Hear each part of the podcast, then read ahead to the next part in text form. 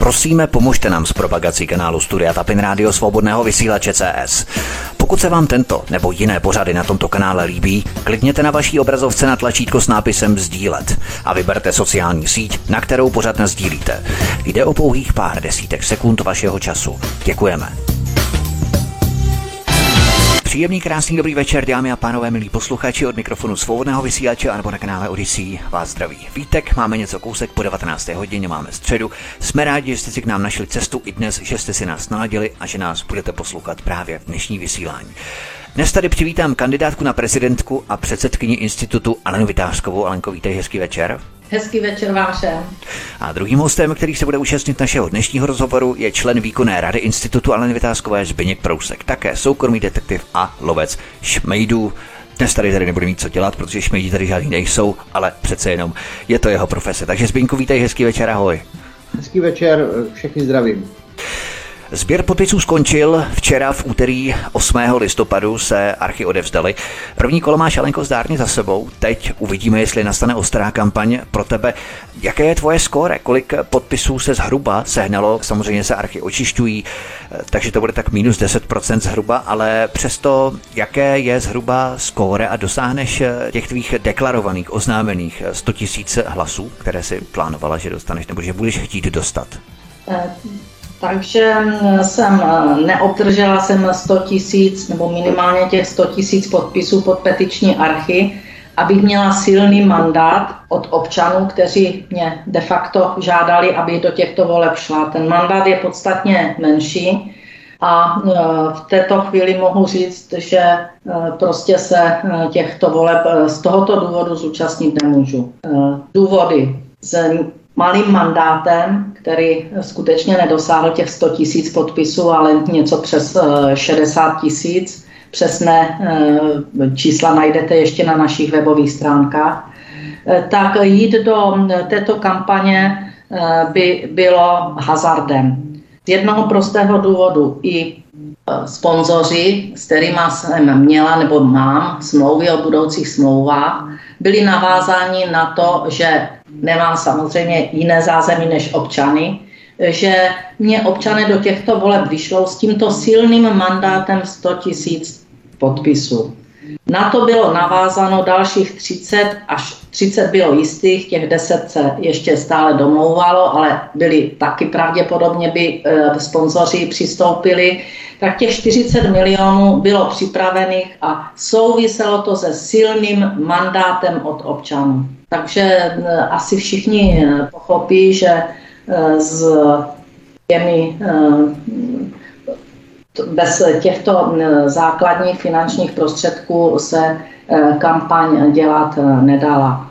Tak jak mě někteří radili, ať do toho jdu, že prostě, no, podívejte, jít s nízkým mandátem od občanů, bez nebo s velmi omezenou podporou sponzorů, finanční podporou, tak ano, bych se zúčastnila, bych se zviditelnila, eh, ale já jsem o to nestála. Já jsem od počátku říkala, že se nechci zviditelnit tím, že budu účastník v prezidentských volbách, že nestojím o to, abych dostala 3 nebo 5 ale že pokud do toho půjdu a ten silný eh, mandát od občanů obdržím, takže se určitě dostanu do druhého kola, protože při těch debatách s jednotlivými již kandidáty na prezidenta nebo s celýma skupinama bych dokázala eh, občanům předvést a prokázat, že jsem ten vhodný kandidát. Do toho kola mě nevyslali.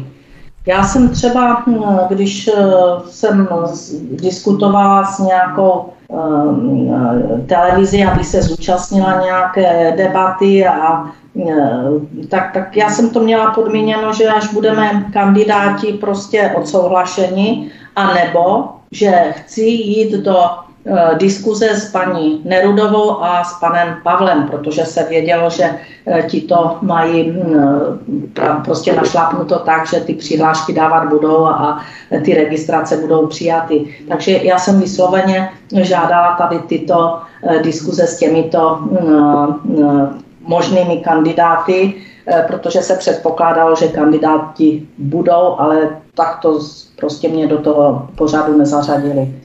Takže to je asi všechno k prezidentským volbám. Já bych chtěla opravdu poděkovat všem, kteří se snažili podpisy sbírat, to znamená ten tým, který čítal asi 160 osob, včetně petičních míst, které byly zřízeny, petičních stánků, ti jednotlivci, kteří sbírali sami podpisy nebo posílali archy jenom z podpisy své rodiny. Já bych opravdu všem chtěla poděkovat, ale musíme si přiznat, že ta podpora, když jsem nedosáhla toho množství, aspoň toho minimálního množství, by mě nepřivedla prostě na, do toho souboje tak, abych mohla být úspěšná. Rozumím. A když se tedy pozastavíme nad těmi lidmi, když si vlastně představíš zástup těch lidí, i když to není těch 100 tisíc, které si původně oznámila jako podmínku pro tvou účast, tak je to 60 zhruba tisíc lidí, usnesme se na tomto číslu, na této cifře, tak je to dvě třetiny Václaváků. Je to obrovský zástup lidí, kteří jenom v podstatě podepsali to, aby se mohla vůbec účastnit kampaně. A to nejsou ještě voliči. Nemyslíš si, že právě i když to není těch 100 tisíc a i když by tě tyto lidé, zhruba těch 60 tisíc lidí, vyslalo do prezidentského klání, tak bys měla potenciál právě díky tvému energetickému portfoliu, co máš všechno za sebou v rámci životních zkušeností, které nemají prezidentští kandidáti, kteří kandidují i v rámci vlasteneckého pelotonu kandidátů, anebo i v rámci pětikolky a tak dále, prostě nemají to portfolio, které máš ty v rámci vysokého úředníka na ERU a tak dále. Tak, že by si tím měla potenciál oslovit daleko více lidí, než těch, kteří jenom zatím podepsali podpis pro to, aby se mohla jenom účastnit té kampaně. Že by jich bylo no prostě daleko, daleko více. To, to je daleko hlubší diskuze kolem toho, protože my jsme třídili eh, v ty podpisy, které, které se obdržely, a to, že se vyřazovaly některé, protože tam byly třeba eh, vulgární jména úmyslně, anebo tam byly eh, jména celé vlády, samozřejmě bez podpisu a čísla občanky, chodili archy, kde byl Ferda Mravenec, Brouk Pitli, chodili, chodili různé, eh, různé podpisy, kdy jsme vlastně čistili tu část a e, taky si musíme říct, že z toho množství bylo od těch podporovatelů občanů 25% asi. A zbývající procenta byly de facto od zaměstnanců firem, e, kteří mě chtěli podpořit e, do těchto voleb. Zaměstnanci firem menších, větších, ale víceméně středních, Eh, kteří to se svými rodinami podepsali. Takže je to zase ještě jiné portfolio než těch eh, jako těch občanských, eh, kteří, kteří prostě samostatně jeden u toho stánku na petiční místo šli odevzdat. Takže berme, že zhruba těch 25-30% je to tato skupina těch spontánních projevů a těch zbývajících zhruba 70% je eh, těch, eh, kteří to dostali od svých zaměstnavatelů, od eh, svých kolegů v práci a vlastně to pak oni a někteří i celé rodiny podepsali a posílali. Takže i toto budeme muset trošku tak se na to dívat z tohoto úhlu pohledu, že to nebyl sběr jenom na těch ulicích. Ti, co sbírali, tak vědí, jakým způsobem se to těžce dělalo. Dokonce jsme dělali takové, já neříkám, že pokusy, ale, ale měli jsme dobrovolníky, kteří ochotně roznesli noviny, a vlastně si dělali vzorek, protože měli petiční místo v, to, v té oblasti, tak roznesli mé noviny do 500 schránek. K tomu dali ještě letáček, že mají petiční místo, které bylo pár metrů od těch bytů, od těch schránek domovních že je tam petiční místo, které bylo skoro otevřeno nepřetržitě, kde mohou podepsat. Bylo to 500 schránek poštovních, takže můžeme odhadovat, že jedna schránka jsou dva lidé, jo, v průměru někde čtyři, někde jeden. Hádejte, kolik přišlo lidí podepsat. Jeden, jeden manželský pár, dva lidi. Aha. Ten zbytek, když je pak ten kolega oslovoval, ať to, takže je to nezajímá, že mají jiné starosti a že jim je úplně jedno, kdo tam bude na hradě.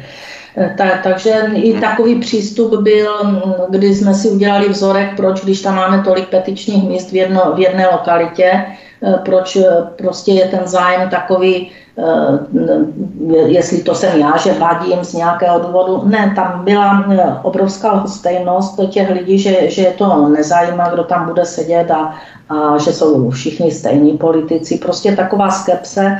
A já na druhé straně, jo, já se, já se na ně vlastně ani mě, eh, nezlobím, jo? mně je to jenom líto, protože ti lidé jsou vlastně likvidováni omezením těch protikovidových, které byly, některý, někteří přišli o živnosti, o, o podnikání, e, do jisté míry byli i ekonomicky e, poškození v té době. E, pak přijde záležitost, že vám začnou chodit složenky, kdy nevíte, jestli budete mít na elektřinu, jestli budete mít na bydlení, protože vaše příjmy jsou podstatně nižší, anebo jsou na té úrovni, že můžete zaplatit pouze tyto náklady. Takže jste ubíjeni eh, vlastně eh, denodenně eh, tím, že se obáváte o svoji budoucnost, o své živobytí, o to, abyste vůbec mohli nějakým způsobem slušně uživit své děti a umožnit jim to, co by potřebovali nebo na co by měli nárok, ať už to jsou kroužky nebo další a další věci související třeba i s, se stravováním ve školních jídelnách. Takže ti lidé toho mají tak strašně moc na sobě. Takovou zátěž, kdy se musí starat skutečně o to, aby je nevystěhovali z bytu, jestli budou mít nám takové platby nebo jiné. Tak já se jim eh, skutečně nedivím, já je chápu, mně je to jenom osobně líto, protože jsem eh, přesvědčena a stále jsem přesvědčena, takže jestli si někdo myslí, že já házím flintu do žita, tak se plete. Mám další a další eh, věci, které budu chtít řešit, ale bohužel mě neumožnili, aby měla šanci to řešit z nejvyšší pozice prezidentky republiky, kdy by měli zaručeno, že se budu zabývat nejen tím, jaká je mezinárodní politika, ale především tím, jakým způsobem je dopad na naše občany a je to úplně zbytečné. Je zbytečné, aby platili vysoké ceny energií. Je zbytečné, aby byli věčně zastrašováni. Je zbytečné, aby měli přednost úplně jiní než občané a podnikatele České republiky. A já stále říkám, že nejvyšší hodnota je mír. Mír a prosperita České republiky. Mír a prosperita všech národů. A toto je moje eh, představa, že takto by měl postupovat eh, každý, kdo tu možnost má ovlivnit eh, v tomto státě nějaké ekonomické i společenské dění. Takže já flintu do žita neházím, ale bohužel ta prezidentská volba byl zájem občanů. Jiný bude tam hodně kandidátů. Uvidíme, kdo všechno vlastně eh, projde tím sítem, protože ministerstvo vnitra teď kontroluje vlastně přihlášky, jestli se nepletu do 25. listopadu musí být definitivně uzavřeno, kdo z těchto kandidátů vyhověl a zůstává v prezidentské volbě a eh, pak eh, se uvidí, jakým způsobem se budou tito kandidáti před svými voliči prezentovat. Rozumím. Samozřejmě ta energie a složky energie tvoří stěžení součást našeho života, protože na energie vlastně všechno stojí a padá. Energetický vstup je vlastně u veškerých položek, ať se jedná o zboží, ať se jedná o služby a tak dále. Všude je potřeba energie a to právě bude chybět v té prezidentské kampani, protože nikdo to bohužel nemá, tohle hledisko. Nicméně ti lhostejní lidé, to je samozřejmě taky součást, to si můžeme zamyslet třeba někdy jindy, dochází k restrukturalizaci určité revizi, hodnocení politiky po 33 letech po plišáku, kdy vlastně lidé začínají si uvědomovat, že žádní politici nás nevyvedou z tohoto marazmu a proto jsou takto dlhostejní eh, v pozici tedy celého politického zřízení a celého systému a integrovaného systému, který máme v České republice a v podstatě západní demokracie nebo demokracie západního střihu. Ale tím teď nebudeme zdržovat. Poslední věc ohledně prezidentské kampaně nebo předposlední věc teď. Tak to zeptám se tě ještě předtím, než se ti zeptám na tu otázku, kterou jsem původně zamýšlel. Do jaké míry myslíš, že zamíchal karty Andrej Babiš, kterému marketáci na poslední chvíli poradili, aby na prezidenta kandidoval? Sníží to šance, já jsem se teď chtěl zeptat eh, šance včetně tebe, ale to teď tady eh, nebudeme říkat. Eh, jak to zamíchá kartami ostatníma, podle tebe? Tak já myslím, že mu to neporadili marketáci, že se takto připravoval celou dobu, alespoň já jsem to takto hodnotila že to byly všechno předtím jenom takové hry, eh, aby se na poslední chvíli vlastně eh, prezentoval za ano, čili já to beru takto. Jestli to někdo vnímá jinak, tak já jsem to od počátku brala, že pan Babiš do eh, voleb půjde a bez ohledu na jeho marketingový tým. Jak to zamíchá, no tak to uvidíme teď v nejbližších dnech, ale Eh, ta eh, kampaň určitě nebude vůbec jednoduchá, nebude o prosperitě nebo předkládání prosperity pro eh, český národ, bude to nějaký divný souboj ně, několika skupin a ten souboj bude nechutný, takže to není míchání karet, ale příprava na nechutný souboj a myslím si, že lidé toho už mají dost. Tu hrozí, aby nakonec nebyly celé volby anulovány. I, tak, i taková možnost je a takže se uvidí, jakým způsobem se bude vyvíjet celková situace v České republice a jakým způsobem se budou odvíjet vlastně eh, prezidentské eh, volby a co všechno se ještě udá do té doby. Rozumíme. Poslední otázka, kterou tady mám pro tebe připravenou v rámci tady politické kampaně i na konci tohoto prvního vstupu, než se potom vypravíme k dalším tématům, která postupně budeme tady provídat. Já jenom posluchačům sdělím, že tu budeš první polovinu pořadu a druhou polovinu bude Zbyněk Průsek, se kterým budeme potom diskutovat o dalších navazujících tématech, co se týče kriminality a co se týče policejní černé kroniky a takové ty naše obvyklé věci, které tady řešíme v rámci našich pořadů, protože máš ještě neodkladné záležitosti zařizování a tak dále. To znamená, že ty nás opustíš zhruba po jedné jedné hodině, takže aby to posluchači jenom věděli. Ale ty si nadhodila skutečnost, že tím, že se tady nebudeš ucházet o přízeň voličů v rámci prezidentské kampaně, tak tím rozhodně neházíš flintu do žita, chystáš se i na další projekty. Můžeš eh, nám dát aspoň takovou malou ochutnávku, k čemu všemu se chystáš v rámci institutu ale Vytázkové. Jaké projekty tedy chystáš eh, v budoucnu, abychom lidi tady naladili i trošku pozitivně? Já samozřejmě eh, nezůstanu mimo, mimo dění, mimo občanské dění, to bych byla špatný občan. Eh, já bych se ráda o tom pobavila, pokud mě Vítku ještě pozveš eh, i na další eh, diskuze, které s tebou vedeme vlastně už několik let. Si myslela, že se tak naštvu, že tě nebudu zvát už vůbec, jo? Tak to ne, já doufám, já doufám, že budeme pokračovat v těch našich měsíčních zpravodajích. Poslouchej, ale já, já jsem prozíravá, já si to chci pojistit, takže bych o tom ráda povyprávěla na příštím, na příští, v příštím vysílání. Samozřejmě, že institut zůstává, to, jestli se bude ještě eh, ubírat i jiným směrem, protože tady tato oblast je skutečně jedna z částí. Eh, ta další je samozřejmě energetika, eh, kde se zabývám touto oblasti rovněž, ale mám připravenou a v této chvíli vlastně jsem v, nějakém, v nějakých konzultacích s další velmi rozsáhlou Eh, mezinárodní činnosti, eh, takže eh, bych o tom chtěla pak povyprávět v tom příštím setkání. Tak to je skvělé, takže nalákáme posluchače na příští pořád, tam se, milí posluchači, dozvíte mnoho nových věcí, protože to bude velmi zajímavé. Je dobře, že Alan Vytázková tím, že se nebude ucházet o post prezidenta České republiky, tak alespoň bude dělat i mnoho dalších, možná i prospěšnějších projektů, nebo minimálně stejně prospěšných projektů, tak jako kdyby byla na Pražském hradě.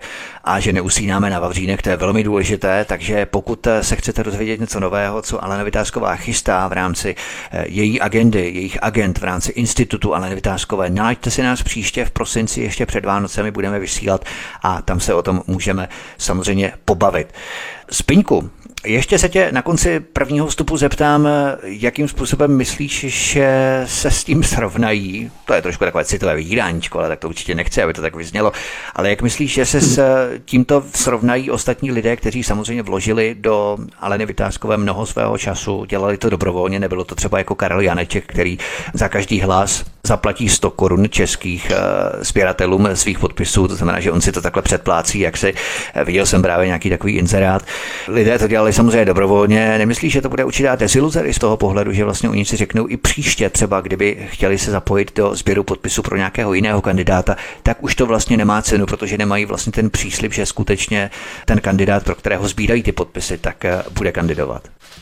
Tak ona je to, ona je na to svým způsobem eh, eh, taková troš, trošku, těžká, trošku těžká odpověď, ale myslím si, že, že se na tu otázku z toho vyhrabu ven, protože já v tom zase nevidím, v tom rozhodnutí Alenky, žádnou, abych tak řekl, tragédii, jo, když to tak myslím v tom dobrém slova smyslu, několik ironicky, Pochopitelně myslím si, že všichni dobrovolníci jo, z toho budou svým způsobem smutní. To je jako objektivní, myslím, že to je objektivní neměná, jak by řekli matematici. Za druhý ale si myslím, že všichni, všichni co jsme eh, se v tom týmu eh, kolem Alenky eh, na tom angažovali, ať už více nebo méně, Znám lidi, kteří proto srdcaře, kteří proto opravdu, opravdu žili pro tu kandidaturu, znám i takový, kteří jenom imitovali imitovali to, to srdcaření a v podstatě jim to bylo jedno, ale to nebudu teďka rozpitvávat.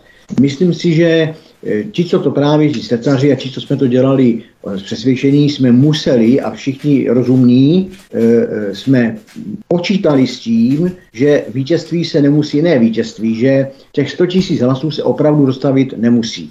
Já teď, já mám strašně v tomhle konkrétním povídání v tomto pořadu blbou, blbou situaci, protože když budu mluvit příliš tak, tak bude vypadat jako, že pochlebuju Alence, to jsem nikdy nedělal, a když to budu vypadat zase nějak proti, tak to bude vypadat tak zase nějak špatně. Ale já si myslím, že zůstanu u toho, u toho zdravého středu. Já si myslím, že tak, jak to Alenka měla postavený, konec konců důkazem jsou ty vytištěné noviny, které mají nějaké datum vydání, eh, takže nemůžeme s tou historií hejbat, jak se to jako dělají dneska politici s historií obecnou. Eh, a tam bylo jasně, jasně pro, eh, propagováno 100 000 podpisů. Za druhý Alenka od začátku, a já jsem to taky všem lidem u stánku a tak podobně, když jsem se angažoval v podpisech, i říkal, že vystupovala jako občanská kandidátka a myslím si, že pokud je tady objektivní pravda, objektivní skutečnost, že, že z řad těch občanů nepřišlo těch 100 tisíc podpisů, pak si myslím, že opravdu je po právu morálním i normálním e, od ty kandidatury upustit, protože protože jestliže nemám ten mandát, nemůžu si prostě na něco, jak bych to řekl, nemůžu jak říkají lékaři, nemůžu někoho léčit proti jeho vůli. Jo, jinými slovy, že mi prostě ty lidi někam, někam eh, sice o tom kecají, kvákají, jak by měli chtěli, jak já říkám, otlapkávači budou mi tlapkat na rameno, budou mi podávat užičky, budou všichni říkat, tak mě fanděj, a ve finále prostě skutek utek, nemám ty archy, nemám těch 100 tisíc, no tak prostě nemůžu nikam jít a tím spíš e, si myslím, že pokud jsem dal takový slovo, Jo, já teda, Alenka je žena, dáma, já jsem chlap, tak pokud jako já jako chlap někomu dám slovo, že v tom či on, tak to slovo dodržím. Jestliže Alenka tady vůči národu, vůči obyvatel, vůči občanům dala nějaký slovo a dodrží ho, tak si myslím, že to je její klad, že to není její zápor. Pochopitelně celá řada lidí bude říkat, jak je, jak je zklamaný, ano, to může objektivně být, to o tom, o tom žádná, ale myslím, že podle tady od začátku padlo nějaké slovo a že každý férový člověk má svého slova dostat. A jestliže Alenka řekla 100 tisíc a nemá, nemáme těch 100 tisíc, nebo nemá těch 100 tisíc, no tak prostě toho slova musí dostat, to musí e, férově říct, prostě ne, ne, nebudu kandidovat, nemám tomu ten mandát a já to vidím jako dobrý, jako ne, nevidím to úplně, ano, ta první vlna je taková, jak tady Vítku naznačoval, taková ta takový ten kal, šeť, nechuť, pachuť, hořkost, trpkost, smutek, to všechno je ta první vlna. Ale ta druhá vlna, vlna je tady jakási férovost, tady řeknu prostě 100 tisíc, nemám jenom, tak tam nepůjdu a nechám, ať se tam utkají, utkají ti, co to dá. Díky občanům se to opravdu, opravdu rozmělnilo, i díky těm politikům, možná to byl i tak politický, přes žijeme v České republice a není jinde, takže tady opravdu je to, je to špatná situace, ale neviděl bych to a tím spíš, že Alenka potvrzuje, a dneska to řekla i nahlas v tomto vysílání, že nehází flintu do žita, takže prostě ne, že by se, jak by to řekl, by na někdo zadupal a ona by se strachy někam stahla, stahla jako šnek, ty kadílka zalezla do ulity, bude dál prostě na, to, na občanským, občanským působení, na tom občanským souboji bude dál působit, tak si myslím, že neviděl bych tom fakticky žádnou tragédii. Flintu rožité určitě neházíme, dozvíte se více v příštím pořadu, milí posluchači, určitě se nás nalaďte. Každopádně my si teď zahrajeme písničku a po ní budeme pokračovat dál v dalších tématech. Od mikrofonu vás zdraví Vítek na svobodné vysílači Studio Tapin Radio nebo na kanále Odyssey. Našimi hosty je Alena Vytázková a Zbigněk Prousek. Hezký večer. Od mikrofonu svobodného vysílače nebo na kanále Odyssey vás zdraví Vítek. Našimi hosty zůstává předsedkyně institutu Alena Vytázková a člen výkonné rady institutu Alena Vytázkové Zbigněk Prousek. Alena Vytázková, Alenko, 28. října proběhla demonstrace na Václavském náměstí, na které se podle různých odhadů sešlo kolem 100 tisíců lidí. Mnozí lidé se ptají, proč si na té demonstraci nevystoupila. Byla si pozvaná, nebo nebyla si pozvaná, nebo si odmítla, protože máš nějaké, řekněme, zákulisní informace o řídících osobách v zákulisí té demonstrace? Toho 28. jsem byla panem Vrábelem pozvaná přes svého manažéra kampaně, pana Viktorina, ten s ním komunikoval a také podle mých informací mu vysvětlil, proč se nezúčastním. Byla jsem ve fázi, kdy sbírám podpisy a nechtěla jsem a dokonce jsem to říkala i na besedách s občany, že na demonstracích prostě vystupovat nebudu Myslím si, že to e, jednou, a až přijde ta doba, že já vystoupím na demonstraci, tak s touto republikou bude už opravdu strašně zlé.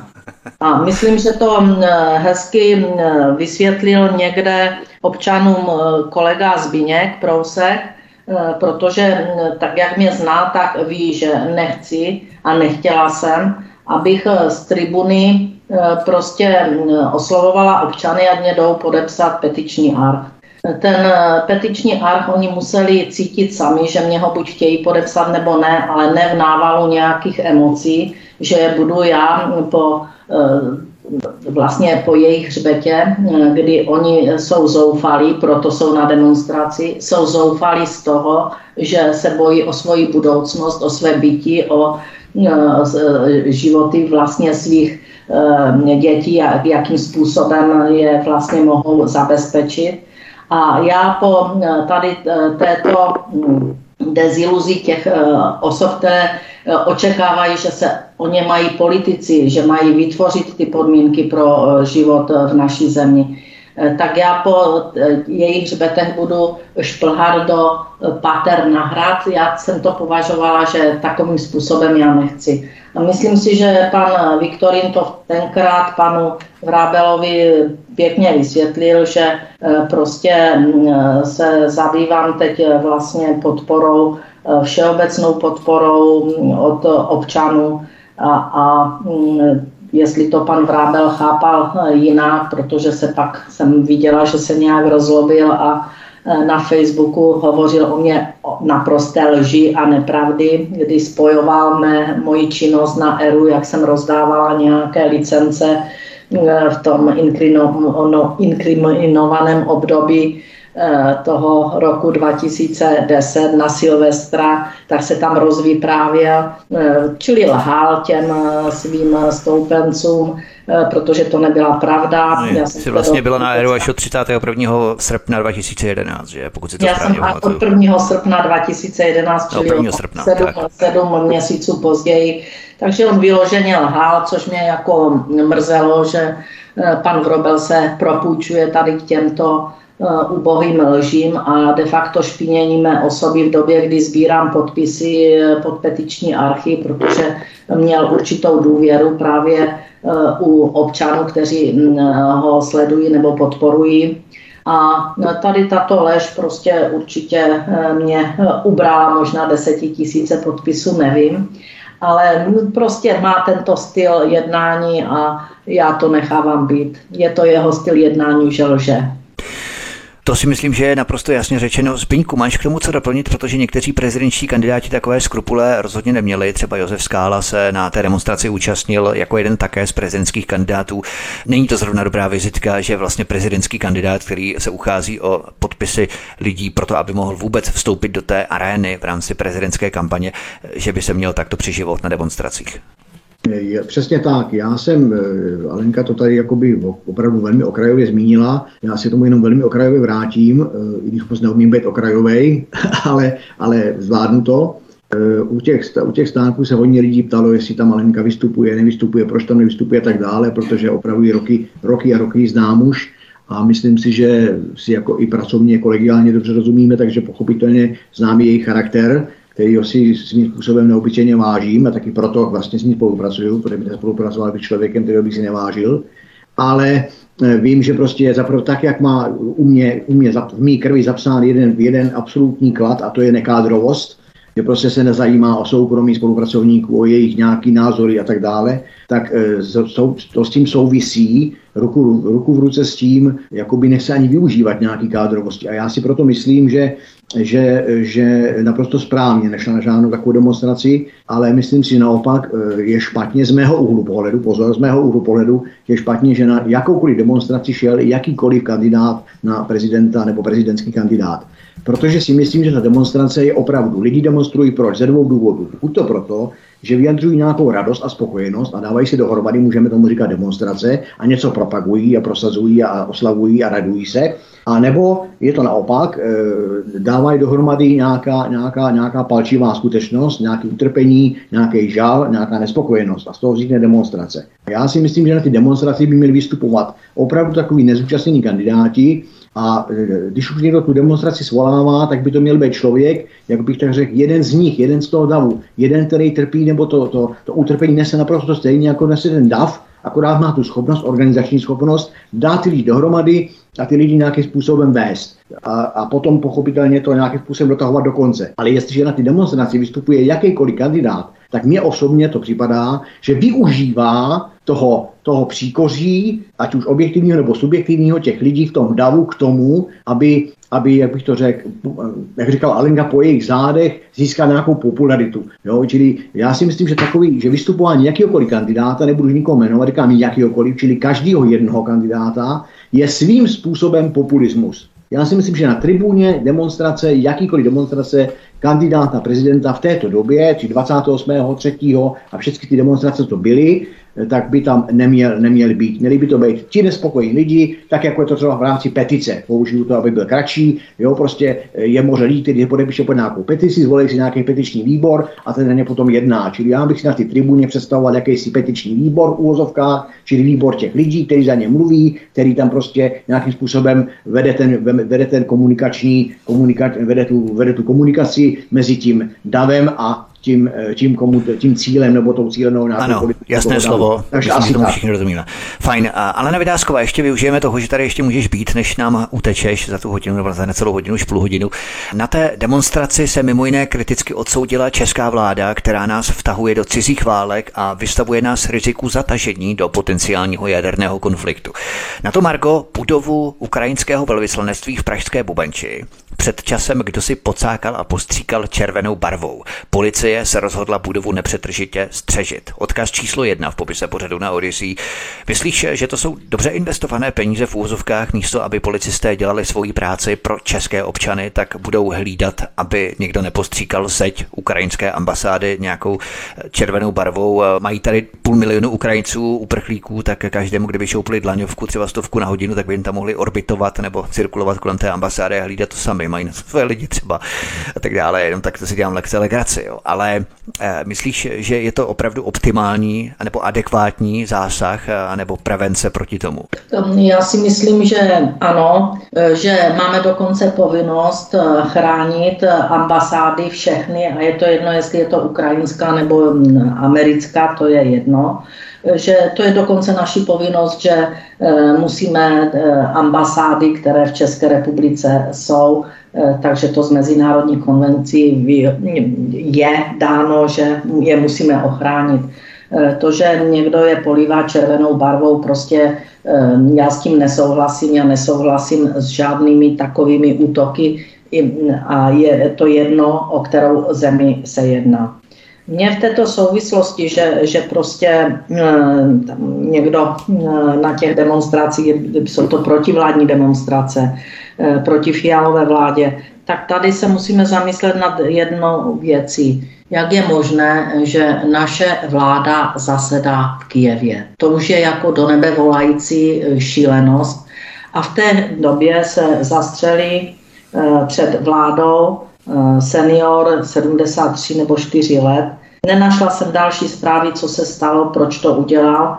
Vlčí se, pravděpodobně z něho udělají duševně nemocného, ale kdo ho do té duševní e, nepohody přivedl? Když to je před vládou, tak zjevně tato vláda, která v té době zasedala v Kijevě. Tady já vidím to opodstatnění protivládních demonstrací jako jednoznačné. O tom vůbec nediskutuju. To je jednoznačné, ta vláda nemá zájem řešit problémy českých občanů a podnikatelů, kteří podnikají na území České republiky. Je to prostě nezajímá. To, že nás vtahují stále do války pro, pro boha, eh, válka eh, nebo konflikt eh, se neřeší dodáváním zbraní a podporováním konfliktu. Konflikt se řeší pouze a jen mírovými dohodami. Pouze a jen diplomatickým řešením. Takto se e, řeší konflikt, pokud nechceme, aby byla válka. Ale já mám obavu, že si to naše vláda vůbec neuvědomuje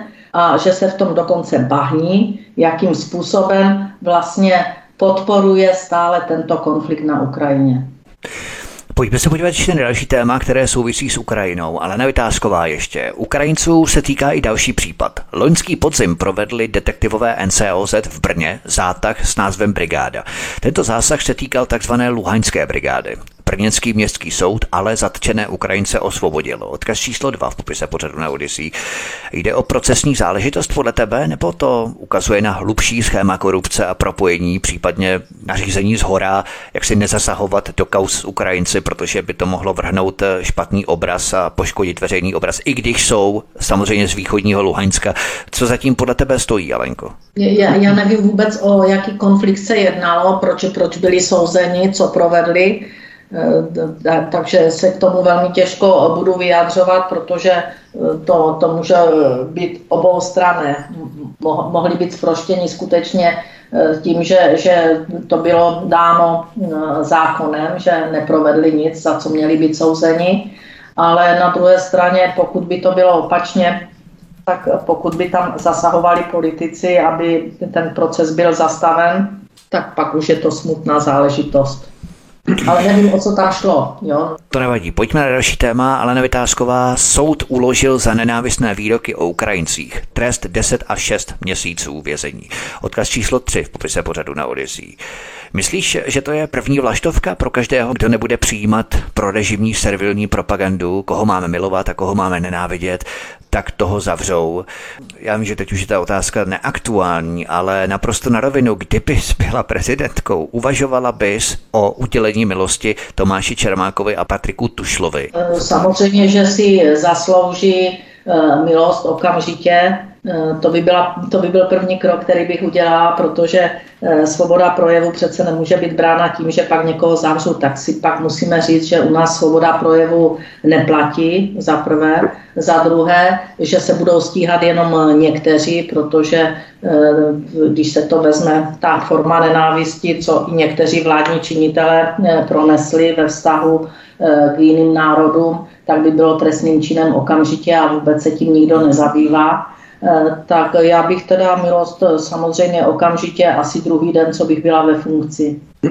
Stejně, když se, když se bavíme jako co bych, kdybych, ono se to teď krásně mluví, eh, protože co bych udělala, kdybych, ano. Takže kdybych tam byla, tak prostě v tom ty první dny bych samozřejmě tady těmto lidem dala milost bez, bez diskuze, Eh, a zároveň bych eh, okamžitě opakovaně žádala, protože eh, bych nechtěla překračovat a rozhodně bych nepřekračovala pravomoci prezidenta republiky nebo prezidentky dané ústavou. A určitě bych okamžitě žádala poslance parlamentu, aby vyvolali nedůvěru vládě, aby tato vláda odešla z pozic a skutečně aby nastoupila do, hm, byly předčasné volby a do té doby, aby byla úřednická vláda. Ano, já bych žádala zákonodárce, poslance, aby odvolali, aby vyslovili nedůvěru této vládě, protože poškozuje zájmy České republiky, poškozuje zájmy českých občanů To je jasné slovo, pojďme ještě na další otázky, ať doklepneme toho, co nejvíce, než utečeš. A miliony klientů ČES čeká náraz na cenový strop. Odkaz číslo čtyři v popise pořadu na Odyssey. Myslíš, že na vině stojí velmi vysoké zastropování, které máme nejvyšší vlastně v Evropě, přestože si levnou elektřinu vyrábíme sami, protože u většiny lidí se to zvýšení ceny elektřiny bude týkat nárůstu o 60%, neuvěřitelných 60%. A to samozřejmě i u firm, které se budou postupně hroutit. No a pokud se budou hroutit firmy, bude větší nezaměstnanost. A pokud bude větší nezaměstnanost, bude více lidí na pracovním úřadě a tak dále a tak dále. Jednoduše všechno je jeden velký propojený organismus. Máš pocit, Alenko, že ta kosmetická řešení, která předstírá ukrajinská vláda v České republice, řeší následky, ale k těm příčinám se nikdy tato vláda nedostane, Alenko? Tak um, my máme nejhůře stanovené zastropování ze všech zemí Evropské unie. Máme nejvyšší ceny energií, meziroční růst těch 60 eh, eh, nebo v letošním roce těch 60% je nejvyšší ze všech evropských zemí, přitom vyrábíme u nás tu elektřinu.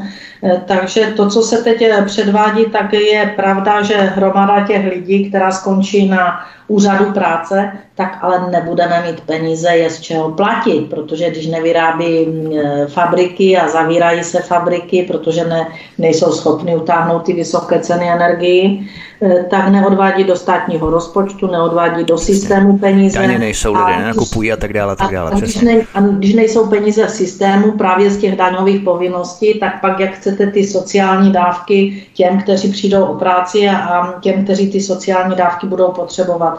Takže je tu opravdu obrovský problém, který vláda neřeší, řeší ho špatně a řeší ho vlastně, jak se říká, s křížkem po funusu, protože na tento problém jsem upozorňovala vlastně je to rok, kdy jsem upozorňovala, co se má dělat, jak se, jaké kroky se mají eh, začít realizovat, abychom nepadli tady do tohoto problému. A oni ho jenom prohlubují a skutečný výsledek e, může opravdu být to, co už se začíná nějakým způsobem predikovat, že se zvýší daně za nemovitosti, e, že se teda nemovitost je i byt v soukromém vlastnictví, jo, aby si lidé uvědomili, že i tam se má zvyšovat, nejenom u rodinných domů. Že se mají snižovat snad, omezit výdaje na seniory, Prostě je celá škála kroků, která se bude muset připravit, když nebudou firmy vyrábět a odvádět do eh, státního rozpočtu, nebudou daňově odvádět. Takže ten problém je daleko hlubší a my v České republice máme největší zvýšení cen elektřiny, máme kolem 60% máme nejhůře stanovený strop, to zastropování, protože v ostatních zemích Evropské unie to udělali jinak. A vlastně pořád čekáme na nějaký zázrak, ta vláda už není schopna ten zázrak udělat, oni, nebyli, oni byli nečinní. A to, co pan Babiš bude eh, slibovat, no tak to teď jenom bude oblbovat lidi, protože spoustu kroků mohl udělat eh, ještě předtím, než končilo jeho funkční období jako premiéra. Neudělal. Téměř před rokem podalo Olomoucké vrchní státní zastupitelství obžalobu na 28 obžalovaných v kauze úniku informací z policejních databází. Přestože jde o jeden z největších případů propojení biznesu, podsvětí a bezpečnostních složek, ani takřka po roce nebylo nařízené hlavní líčení. Místo toho si tento případ přehazují soudy jako horkou bramboru. Odkaz číslo 5 v popise pořadu na Odyssey. Myslíš, Alenko, že tento případ předznamenává i průběh podobných kaus propojení politiky, biznesu a podsvětí v budoucnu? Budoucnu, že soudy prostě už začínají být eh, na rozplétání toho všeho eh, jednoduše krátké, možná i proto, že sami jsou do tohoto schématu zapojené, Alenko. Tak já, vzhledem k tomu, že institut eh, Aleny Vytázkové se problematiky justice věnuje více než 6 let, takže nám spousta obdobných kaus je známá že to trvá spoustu let, že se některé věci nerozplétají nebo se je bojí rozplétat ti, kteří by to mají dělat. Takže mě to vůbec nepřekvapuje a ten únik informací prostě asi někomu prospěl a ten, komu prospěl, tak je v tak významné pozici, že to umí takto zastavit a takto zmodelovat. Takže já se tomu vůbec nedivím, protože eh, když, já se už opakuju mnohokrát, když premiér a ministrině spravedlnosti řeknou, že se dá u nás trestní stíhání objednat a nic se neděje, tak pak se s tím musíme smířit a žijeme ve státě, kde se dá kdokoliv zavřít na objednávku. A nebo naopak. Rozumím, a to je možná právě ještě otázka, která s tím tak trochu souvisí.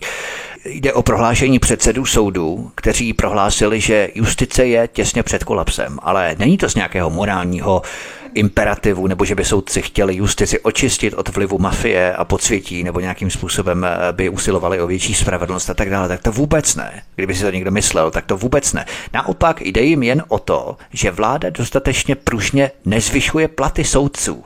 A proto je prý justice těsně před kolapsem. Takže nejde o spravedlnost, ale jde o prachy, jako obvykle. Odkaz číslo 6, popisem pořadu na Odyssey. Myslíš, že statisícové platy našim pánům soudcům už nestačí?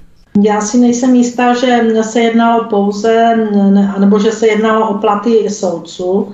Eh, já, co jsem zaznamenala, tak to byli eh, nižší úředníci u soudu, ať už to jsou zapisovatele, ti, co připravují eh, materiály pro soudce v nějaké podobě. Takže u tady těchto asistentů a těchto pracovníků soudu, že tam ty platy jsou údajně nízké, já je neznám, nevím a, a že jim vlastně eh, mají nedostatek pak těchto pracovníků a proto jsou e, zdrženi, já nevím, ve vyhlášení rozsudku třeba, který má být vyhlášen, já nevím, e, nebo když se vyhlásí, tak by měl být písemně zpracován do několika dnů a někdy to trvá spoustu měsíců, někdy i rok. E, tak, takže dochází k průtahům v těchto řízeních a tam se to zdůvodňuje, že je nedostatek právě těchto eh, zaměstnanců a je to důvod, že eh, mají nízký plat. Takže nevím, jestli se jednalo pouze o platy soudců, ale eh, je to i o, těch nižších úřednicích u soudu, kteří jsou skutečně nezbytní pro výkon vlastní činnosti toho soudce. Rozumím, právě nám odzvonilo, to je možná znamení, že máme končit, takže my budeme končit v rámci našeho dnešního vysílání. Právě nám odzvonilo, odzvonilo bohužel i eh, prezidentské kampaně, které by se Alena Vytázková účastnila, to se nedá nic dělat každopádně. My jako svobodný vysílač ji budeme podporovat dále, samozřejmě jako jsme ji podporovali i během eh, sběru podpisů na prezidentskou kampaň. Naše podpora nekončí, naše spolupráce také nekončí, naopak se bude utužovat a ještě intenzifikovat, respektive zesilovat, takže určitě budeme rádi dál spolupracovat pracovat a nalaďte si nás příště, milí posluchači, uslyšíte, co Alena Vytázková chystá v příštích měsících, po Vánocích, příštím roce a tak dále. Takže Alenko, já se s tebou rozloučím, měj se moc krásně, musíš eh, udejít a my budeme pokračovat se Zbyňkem Prouskem. Alenko, měj se moc hezky, ahoj. Já, já vás zdravím všechny, ještě jednou děkuji všem, kteří mě podpořili svým podpisem. Mějte se hezky. Alena právě odchází, takže se Zbyňkem Pruskem budeme řešit i věci navazujících témat po písničce, kterou si teď právě zahrajeme. Od mikrofonu vás zdraví Vítek na svobodném vysílači anebo na kanále Odyssey. Hezký večer. Od mikrofonu svobodného vysílače anebo na kanále Odyssey vás zdraví Vítek. Naším hostem zůstává teď už pouze Zbyněk Prousek, člen výkonné rady Institutu Aleny Vytázkové. Zbyňku, ještě eh, kdybychom, protože my jsme nechtěli Alenu Vytázkovou zdržovat, eh, aby jsme probrali co nejvíc témat a co nejvíc věcí s ní, právě než ona odejde, takže teď bychom se mohli vrátit k některým dílčím záležitostem, o kterých jsme se bavili před písničkou s ní. Ty máš poznámky, ke kterým by si se vrátil z pozice těch témat, které jsme probírali předtím. Co by si tam měl, kdybychom to měli nějak všeobecně zhodnotit? Já jenom jsem nechtěl právě, protože jsem nechtěl, nechtěl eh, Alenku zdržovat, protože opravdu vím, vím eh, a upřímně říkám, že jejich čas je opravdu zácnej, tak jsem do toho nechtěl vstupovat, ale chtěl jsem zase, ne, nechtěl jsem to, eh, ale zase na úkor našich posluchačů jsem chtěl jenom doplnit, že v tý, jak jste tam spolu hovořili o tom, o, tě, o tom odsouzení na 610 měsíců, tak zaprvé jsou nějaké informace o tom, že jeden z těch odsouzených e, údajně drží hladovku, dokonce snad by měl být hospitalizován, to je jedna věc. Druhá věc je, že bych tady rád připomněl, e, protože jsem už to minule, minule mluvil a dávám si na to pozor, tak bych našim posluchačům chtěl připomenout, že státním zástupcem v případě e, toho nenávistného projevu vůči Ukrajincem byl pan Ondřej Hula, aby to veřejnost věděla, že máme takového státního zástupce hrdiného, a že soudcem, který vydal, vynesl tento rozsudek, pokud vím nepravomocný, je, je z okresního soudu Kladno a jmenuje se pan Vít Sochovský. Takže myslím si, že veřejnost musí vědět o tom, že kdo jak u nás proniká spravedlnost a kdo se na tom, na tom podílí. Za druhý o tom jsme se právě bavili, já si eh, dovolím trošku přerušit, o tom jsme se bavili před dvěma dny s Janou Markovou a shodli jsme se právě na tom, že psychologie totality se mimo jiné vyznačuje tím, že stát se stává stále větší anonymní masou technokratických byrokratů, kteří v podstatě rozhodují a ty vlastně nevíš, kdo přijal to rozhodnutí. Nemůžeš si dohledat jakéhokoliv úředníka, který na tebou vynesl ortel, který s tebou vymetl podlahu. A stejné je to u soudců a nebo státních zástupců, dříve prokurátorů, že to znamená, měli bychom vědět ta jména, měli bychom znát, kdo za nás rozhoduje. Ano, přesně tak, přesně tak, proto jsem to i já, myslím, že našem minulém, přeminulém povídání právě říkal, že nemůžeme, ano, musíme vždycky vidět nějaký rozsudek, nějaké rozhodnutí, musíme prostě to všechno vnímat jako, jako v souvislostech, ale vždycky se musíme podívat, který úředník o nás rozhodoval o našich osudech. Tak já proto tady říkám, v kontextu toho, co říkal ty, že v tomto, v tomto případě, aspoň podle mediální zprávy, rozhodoval pan stát, eh, prokurátor Ondřej Hula a rozhodoval soudce Vícochovský, který teda viděl, pan Vícochovský rozhodl o tom, že, že je to trestný čin a odsoudil tyto dva, tyto dva kluky na 6 a 10, 10 měsíců. Já bych tady jenom ještě doplnil, že jsem využil svého ústavního práva podle článku 17 a udělal jsem tomu, vyjádřil jsem se k tomu veřejně na svém Facebooku a ještě na, na, na, na profilu necenzurujeme CZ, kde můžou naši posluchači si, abych tady nezdržoval, nezdržoval vysílání, dohledat nějaký, moje, nějaký můj názor k tomu, ale našim posluchačům tady jenom řeknu tři takové základní, základní pilíře toho mýho názoru a to je, že si myslím, že tento, tento soud byl typický politický proces, to za A, za B, nezapom, ještě k tomu za A nezapomínejme třeba, jak vypadá proces Marie Horákovou, za co byla souzená, pro její názor a jak to dopadlo, tak tady máme něco podobného, aspoň z mého úhlu pohledu. Za druhý si tady myslím, že tady to je dokonalý příklad, nebo já v tom vidím e, sp, e, proces, kde funguje spolitizovaná policejně, just, kde funguje spolitizovaný policejně justiční aparát. To je podle mě druhý takový můj nosník. A za třetí si myslím, že to je příklad, hodný e, příklad toho, jak se nechá využít Eh, využít, eh, využít právě ten policejní justiční aparát k postihování oponentů totalitní ideologie vládnoucí politické skupiny. To jsou takový pojmy, které jsem použil, použil v, tom mým, v tom mým eh, názoru. Druhým takovým bodem, který jsem chtěl doplnit Alenko, a tak znovu říkám, nechtěl jsem mi zdržovat, tak to je ten, ta kauza, jak tady, jak tady říkal o, těch, o tom úniku informací a jak si to, jak si to justice přehazuje jako horký brambor kdy, eh, kdy eh, se jedná o, o ten, o ten, prů, o to pro, o ten prů, prů, jak to říct, pro, prorůstání eh, biznisu, posvětí a bezpečnostních složek. Já, jsem, já si myslím, že tak pro mě osobně to není vůbec nic nového, protože já, když si vzpomeneš, a ty si Vítku určitě vzpomeneš, když jsme dělali spolu natáčeli kauzy Šmejdi a právě ten Šmejdi biznis, a to už je rok 2016, 2017, tak tam jsem přesně upozorňoval a podával trestní oznámení a různý podněty k tomu, kolik policajtů figurovalo v tom šmejdím biznisu, aby to e, GIPS prověřil, aby to prostě eh, orgány činné v trestním řízení prověřili. Se zlou jsem se potázal, nikdy nikdo nic nevyřešil. Takže pro mě to není vůbec nic nového, naopak já si myslím, že, že, to, že to propojení mezi policií a a, a únikem informací k určitým lidem nebo určitým skupinám lidí tady funguje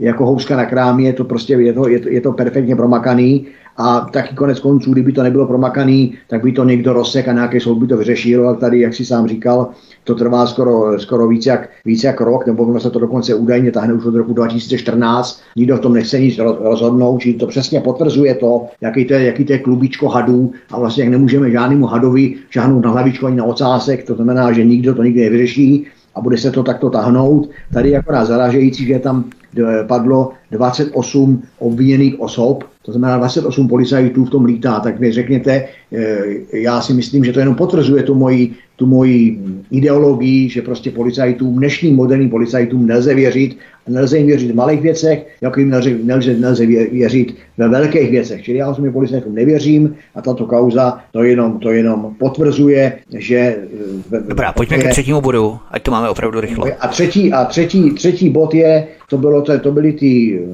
jak tady s Alenkou zabíral ty detektivové e, Národní centrály organizovaného zločinu, jak ona říkala, že o tom nic neví v tom Brně. Já si myslím, že ono, ono to NCOZ e, zatím vždycky, když to předvedlo, tak tam spíš něco nepředvedlo. Takže já bych tady byl skoro, skoro, skoro bych tady věřil tomu, že ty začení Ukrajinci v tom Brně, protože ten soud rozhodoval na základě skutečností, jsou tady mě, tak, pro mě takové dvě základní věci.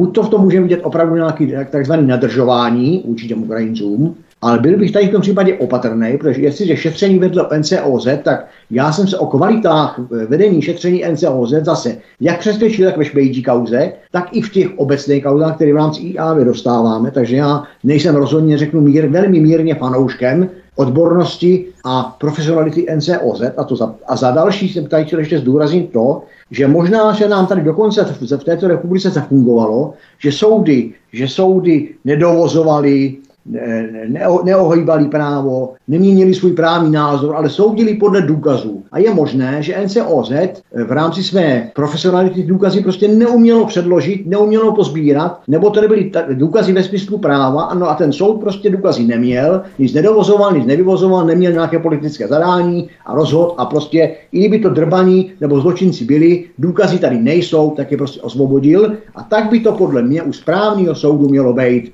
padni komu padni a buď to, to umím dokázat, prokázat a vyšetřit a postavit ty lidi před soud a soud mě odsoudí, nebo to neumím a jenom je chci odsoudit, ale potom to správný soud neudělá. Takže to je, ta moje, to je ta moje třetí poznámka.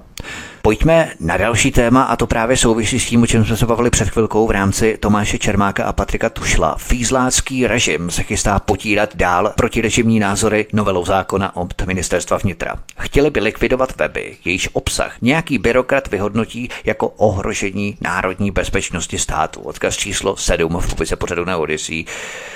Myslíš, že je záměrem vyprodukovat takovou vágní a gumovou formulaci, aby fízlové měli zelenou na potírání jakéhokoliv webu, který se znelíbí režimu, bude ho chtít zavřít? Přesně tak. Já si myslím, že to je další eh, oko v řetězci, jak by to řekl, politického tahu a jinými slovy v řetězci, v řetězci jakýsi totalitní ideologie, kterou nám kterou nám tady ta vláda, to jakožto nástroj vlády, jak to řekl, západní politiky, nebo dokonce bych řekl, no budu říkat eh, západní politiky, protože to jsou jenom loutky, já v nich žádnou vládu nevidím, eh, takže to je jeden z nástrojů právě té totality.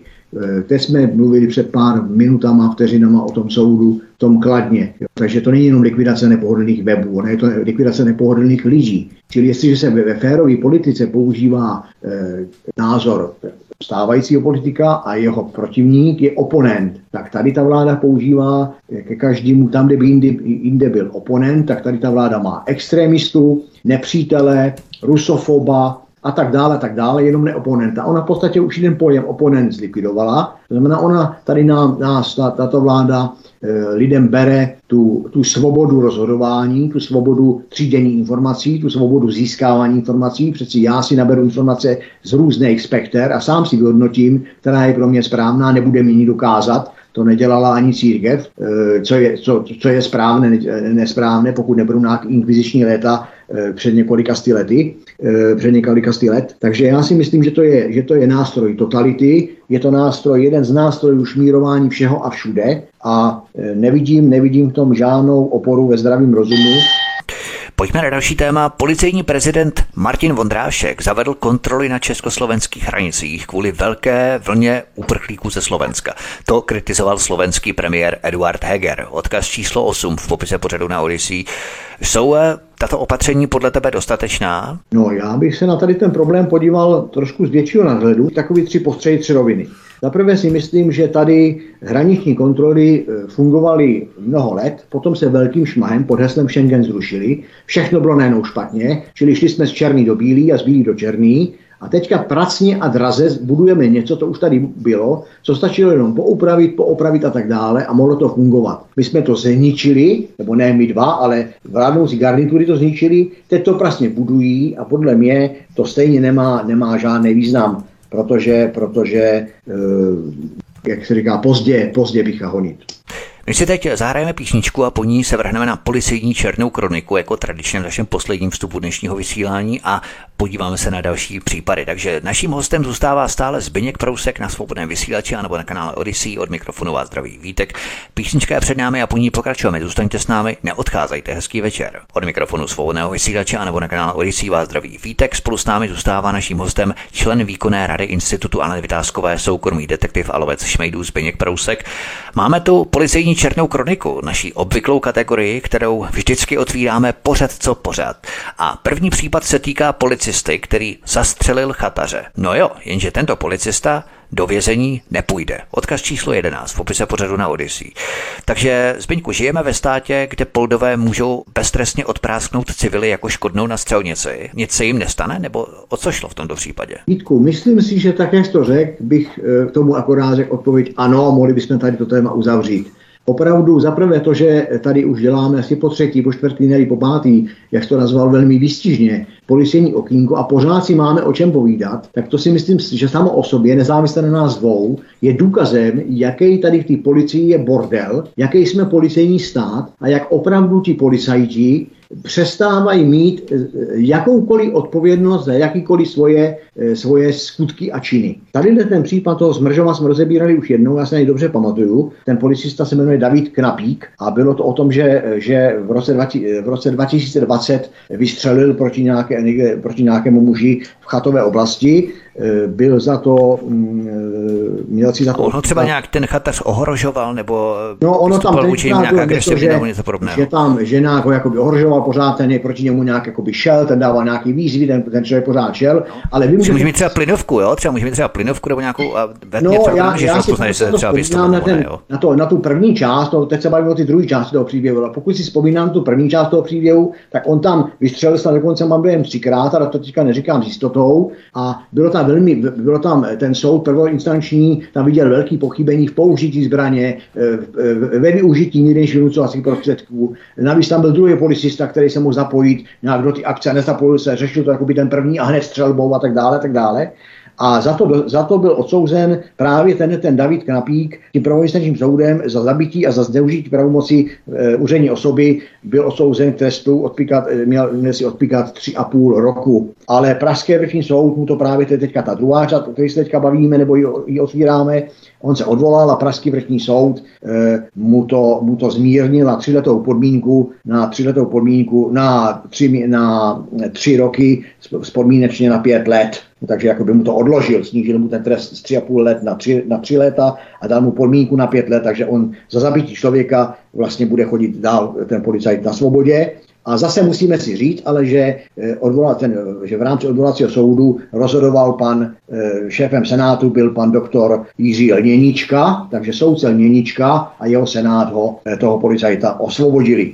Mě tady na tom, já bych, mě na tom, krom těch všakých okolností, které bych nechci zdržovat, Eh, tak pro mě nejzajímavější je to, že ten Lněnička, aspoň podle mediální zprávy, se měl vyjádřit mimo jiné v rozsudku tím, že tam použil větu, že naprosto zásadní linkou je pro, sporu, je pro spoluzavinění poškozeného i poškozené, která zcela zbytečně na místo zavolala hlídku policie. Zdůraznil soudce. Bude tu zprávu přinesli média. Takže vlastně soudce Lněnička dospěl k závěru, že oznamovatelka zavolala policii zbytečně, že ji napadá nějaký muž na zahradě a kdyby ona nevolala zbytečně, tak ten policajt by nezastřelil. Prosím, prosím tě, Vítku, mě z toho jde hlava kolem, mě to vůbec mozek nebere. Takže eh, ten soudce Měnička teda chce, aby oznamovatel byl doktor práv, vyhodnotil si oznamovatel, jaká je situace na místě, oznamovatel si vyhodnotil, jestli je adekvátní vůbec volat policii a potom si ještě nejlépe toho policajta proškolil, jak má postupovat on jako oznamovatel. Eh, oznamovatel má proškolit policajta, jak má policajt postupovat. No, eh,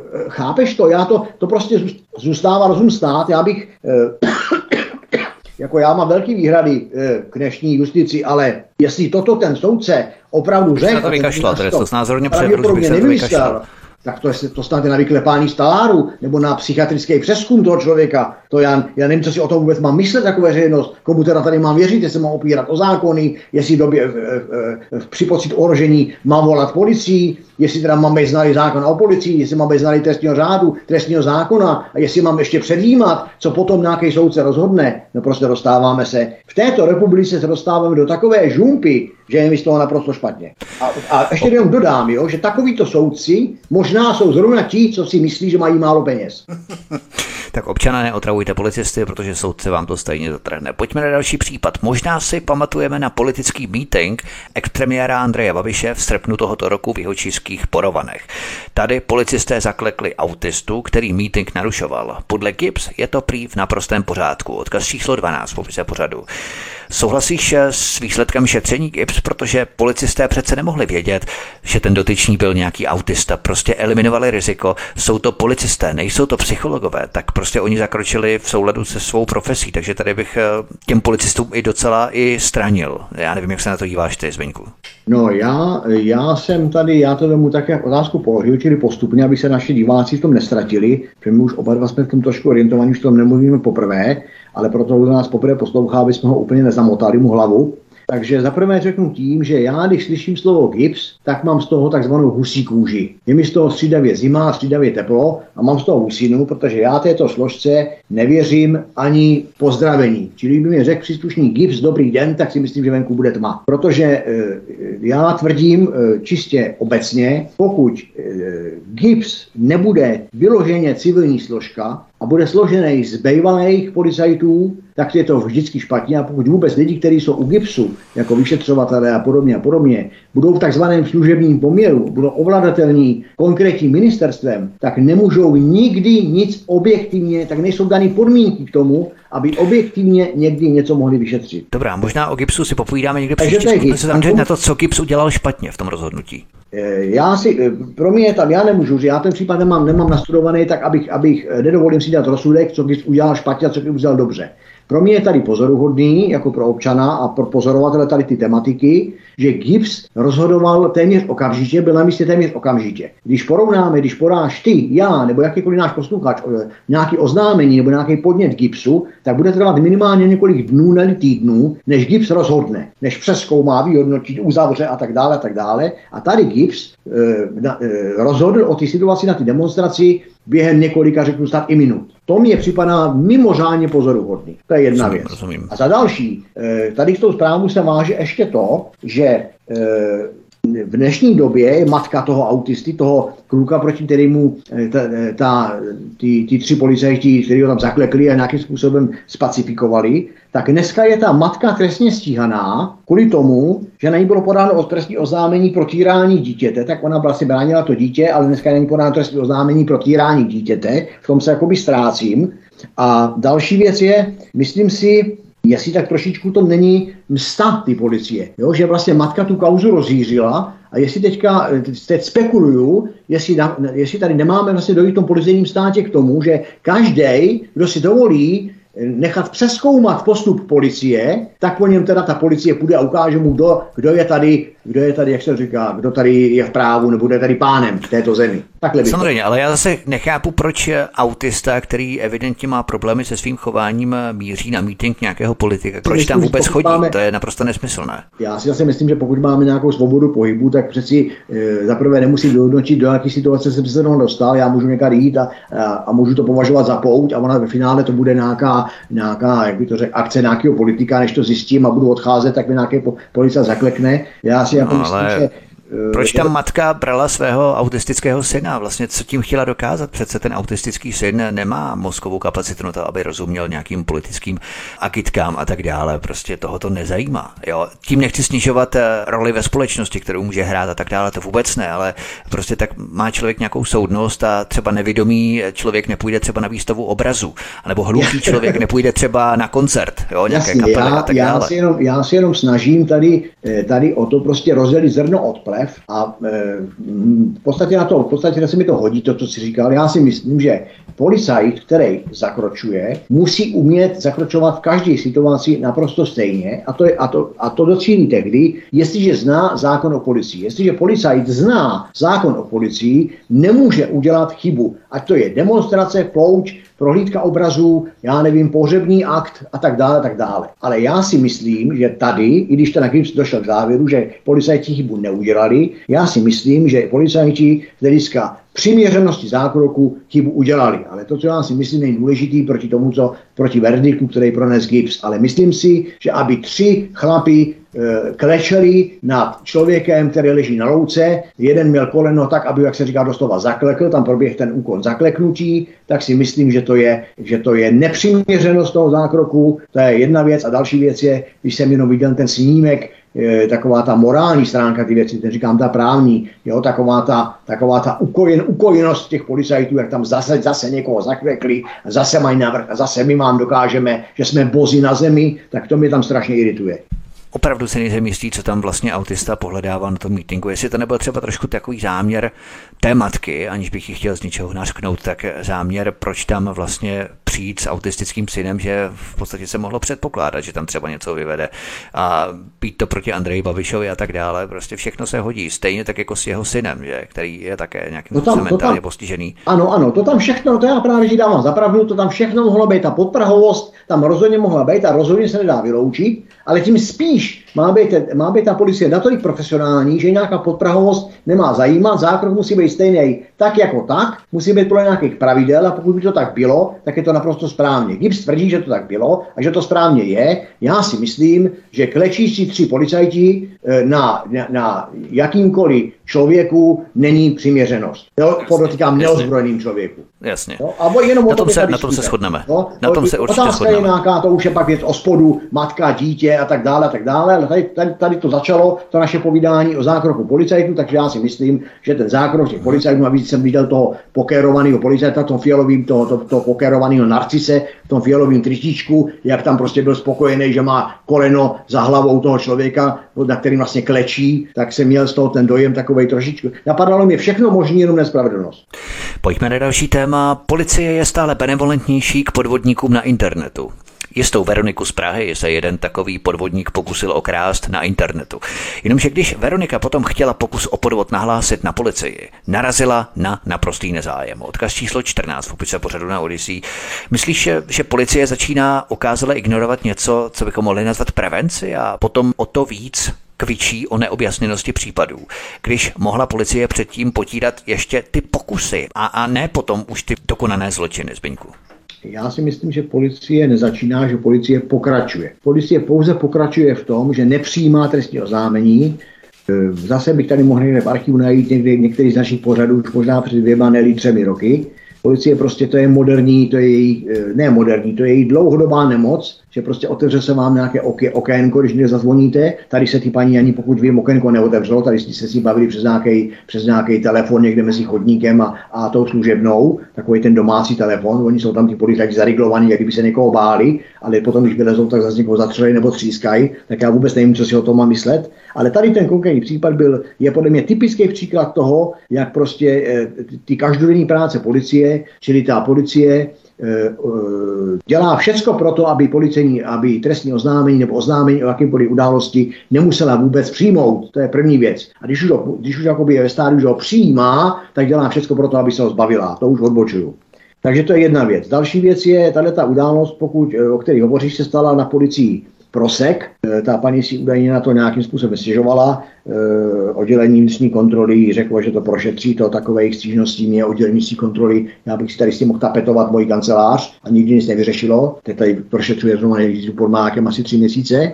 Ale tohle to byla služeb, eh, policejní služebna na proseku.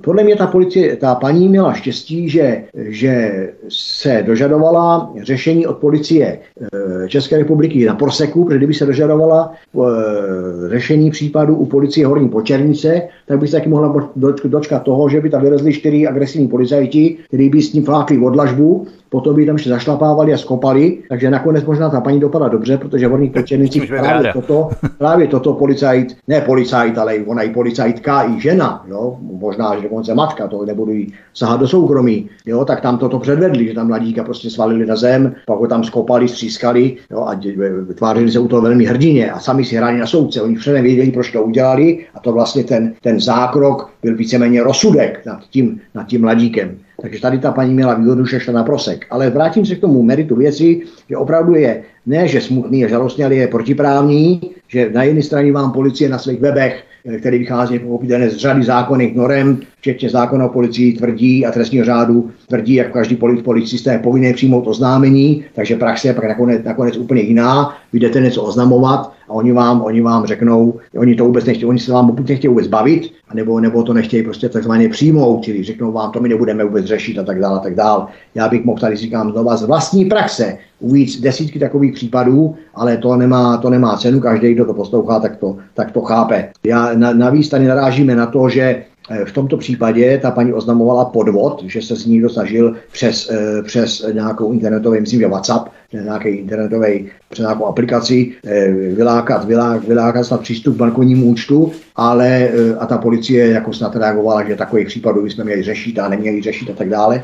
Ale tady se dostáváme k tomu zásadnímu, že ta naš, naš, naše policie vůbec, vůbec jakoby ignoruje, ignoruje ustanovení zákona o tom, že celá řada, že trestný čin je už, už jednání, ne trestné jednání ve stádiu pokusu. To znamená, že už to, že se o mě někdo, někdo pokouší něco vylákat, že se mě někdo pokouší mě vylákat na nějaké místo, kde mě může přepadnout, že někdo se ze mě snaží vylákat bankovní údaje, že se že někdo snaží ze mě vylákat jiná citlivá nebo osobní údaje, to už je trestný čin ve stádiu pokusu, čili policie porušila trestní řád, tak vyšitej. A tady jako jo, prostě nebudu to omílat. Je to špatně, policie prostě nechce přijímat oznámení, policie se dneska povyšila, jako byly v roce 45, byly takzvané revoluční gardy RG, tak já si myslím, že ten pojem dneska můžeme klidně nechat zachovaný a můžeme tomu říkat Rakušanovy gardy, Oni se dneska, dneska převštělili v jakési pořádkové jednotky, kde chodí v jakémsi černém brnění a ide, nejlépe se zviditelňují na demonstracích nebo právě nějaké takzvané pořádkové službě. Tím, co jsme už tady stokrát řekli, střelbou, obuškama, kopáním do lidí a tak dále, zaklekáváním lidí, to by jim jako by šlo. Ale ta práce, proč tady vůbec policie je, ta odborná práce a ta služba veřejnosti, odhalování pachatelů trestných činů, ano. To, to, jako by prostě, to úplně vymizívá, to úplně každým dnem to odumírá. Dobrá. Jo, to je, to je prostě hrůza. Takže my potřebujeme očistit policii, ale je potřeba na závěr jedna věta říct, že tohle všechna tady ta kritika na tu policii je potřeba ji vnímat přes to, přes to pořekadlo, že ryba smrdí od hlavy. Čili jaký policejní prezident, jaký, policej, jaký ministr vnitra, taková je policie. Další případ se netýká přímo policistů, ale vězeňských dozorců, lidově řečeno bachařů. Dozorci Richard Hlavsa a Pavel Štolc brutálně skopali vězně Leoše Mittelbacha tak, že skončil v nemocnici se čtyřmi zlomenými žebry a probíchnutou plicí. Prý na ně žaloval. Odkaz číslo 15 povise pořadu na Odyssey. Myslíš, že jde o spíárovaný případ, který se nějakou náhodou dostal na veřejnost, ale takovýchto případů je daleko víc? Přesně tak. Takovýchto případů je daleko víc. To, to, že se dostalo toto na veřejnost, je jenom náhoda. Takových případů daleko víc. Zase se, zase se vrátím na, na informace, které získávám jak já osobně, tak v rámci angažmá v Institutu Aleny Vydáskový, protože opravdu spolupracujeme, nebo jsme v kontaktu, ne spolupracujeme, jsme v kontaktu s mnoha uvězněnými osobami, e, bohužel i těma, který, e, který zcela zřejmě do vězení vůbec nepatří a jsou odsouzení buď na zakázku, anebo, nebo, nebo prostě nevinně.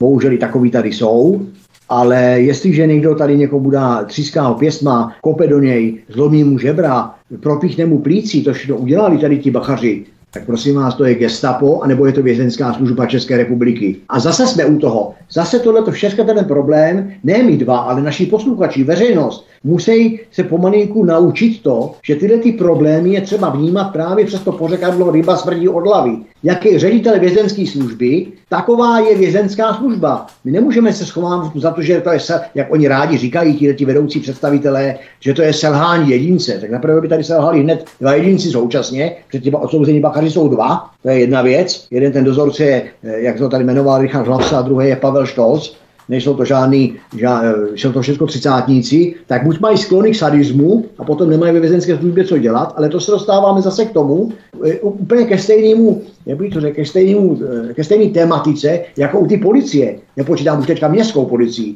Jo, ty lidi mají projít nějakým výběrovým řízením, měli by mít nějaké psychotesty, měl by se někdo opravdu pečlivě a seriózně zabývat tím, proč k té vězenské službě chce jít. Jestli tam chce jít proto, aby tam někoho mučil a trápil, tak by měl jít ke gestapu a to tady boudík není, zatím teda, ono se možná vrátí, já se toho bojím, že se ty metodika vrátí, ono to pomalu tomu nasvědčuje, ale takovýhle lidi se, tady je problém daleko větší v tom, že se takovýhle dva parchanti vůbec do vězenské služby dostanou. Ne, že už tam jsou a něco provedou. A to si můžeme myslet, že ten, ten případ, jak ty tady sám naznačoval, může být jenom, jenom takový průkopnický nebo takový průsak toho, co se vám to vězenství děje. že to vězenství je bordel, o tom, o tom bych tady mohl povídat přednášky. Jo, takže jsme u toho právě výběr, psychotesty, kontrolní činnost a vůbec stav českého vězenství jako takového e, prostě neštěstí. E, soud, e, soudce v tomto případě byl Emil Pešina, to je zase potřeba, potřeba říct. Událo se to ve věznici v Horním Slavkově, Možná, že kdyby nám vězňové z Horního Slavkova poslali pár dopisů, to tam chodí, bychom se divili ale nicméně si, e, když se tak žiju do toho role toho soudce, mě by zajímalo, který dal oběma, oběma těm bachařům zase nějakou podmínku. Oni prostě za to, jak tam zmasakrovali toho člověka, si nešli takzvaně sednout na tvrdo mezi ty vězně. Oni dostali nějakou podmínku. Tak mě by tak nějak jako mě u toho všeho napadlo, jak by ten pan soudce tu situaci soudil, Kdyby, se to, kdyby takhle, kdyby takhle e, prolomili plíci, propíchli plíci nebo zlomili žebra a skoupali a střískali jeho bratra nebo jeho syna nebo někoho, někoho známého, a nebo co by se stalo, kdyby takový vězeň to udělal obráceně, kdyby takový vězeň, byť v právu, zautočil na takového dozorce nějakého, takového nějakého hajzla a udělal mu to samý. Jestli by to soudil naprosto, eh, naprosto tak citlivě, jako on to soudil. Takže dostáváme se do strašných úvah, a myslím si, že opravdu ten bordel v té České republice je tak hrozný, že se mu nevyrovná už ani přeplněná žumpa. Člen výkonné rady institutu Alany Vytázkové Zbyněk Průsek byl naším hostem. Zbyňku, já se s tebou loučím, měj se moc krásně a příště se taky těším na slyšenou. Ahoj. Všechny pozdravuju, děkuji za pozvání a také příště na slyšenou. Tento i ostatní pořad si, milí posluchači, stáhněte buď na našem webu svobodného vysílače, anebo raději zavítejte na náš kanál Odyssey svobodného vysílače Studia Tapin Radio.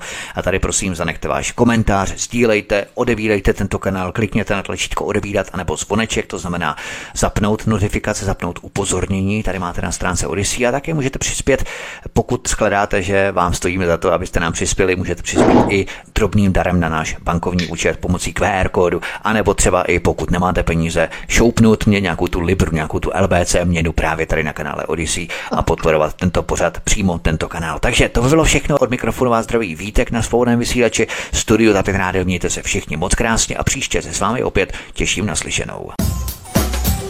Prosíme, pomožte nám s propagací kanálu Studia Tapin Radio Svobodného vysílače CS. Pokud se vám tento nebo jiné pořady na tomto kanále líbí, klikněte na vaší obrazovce na tlačítko s nápisem Sdílet a vyberte sociální síť, na kterou pořad sdílíte. Jde o pouhých pár desítek sekund vašeho času. Děkujeme.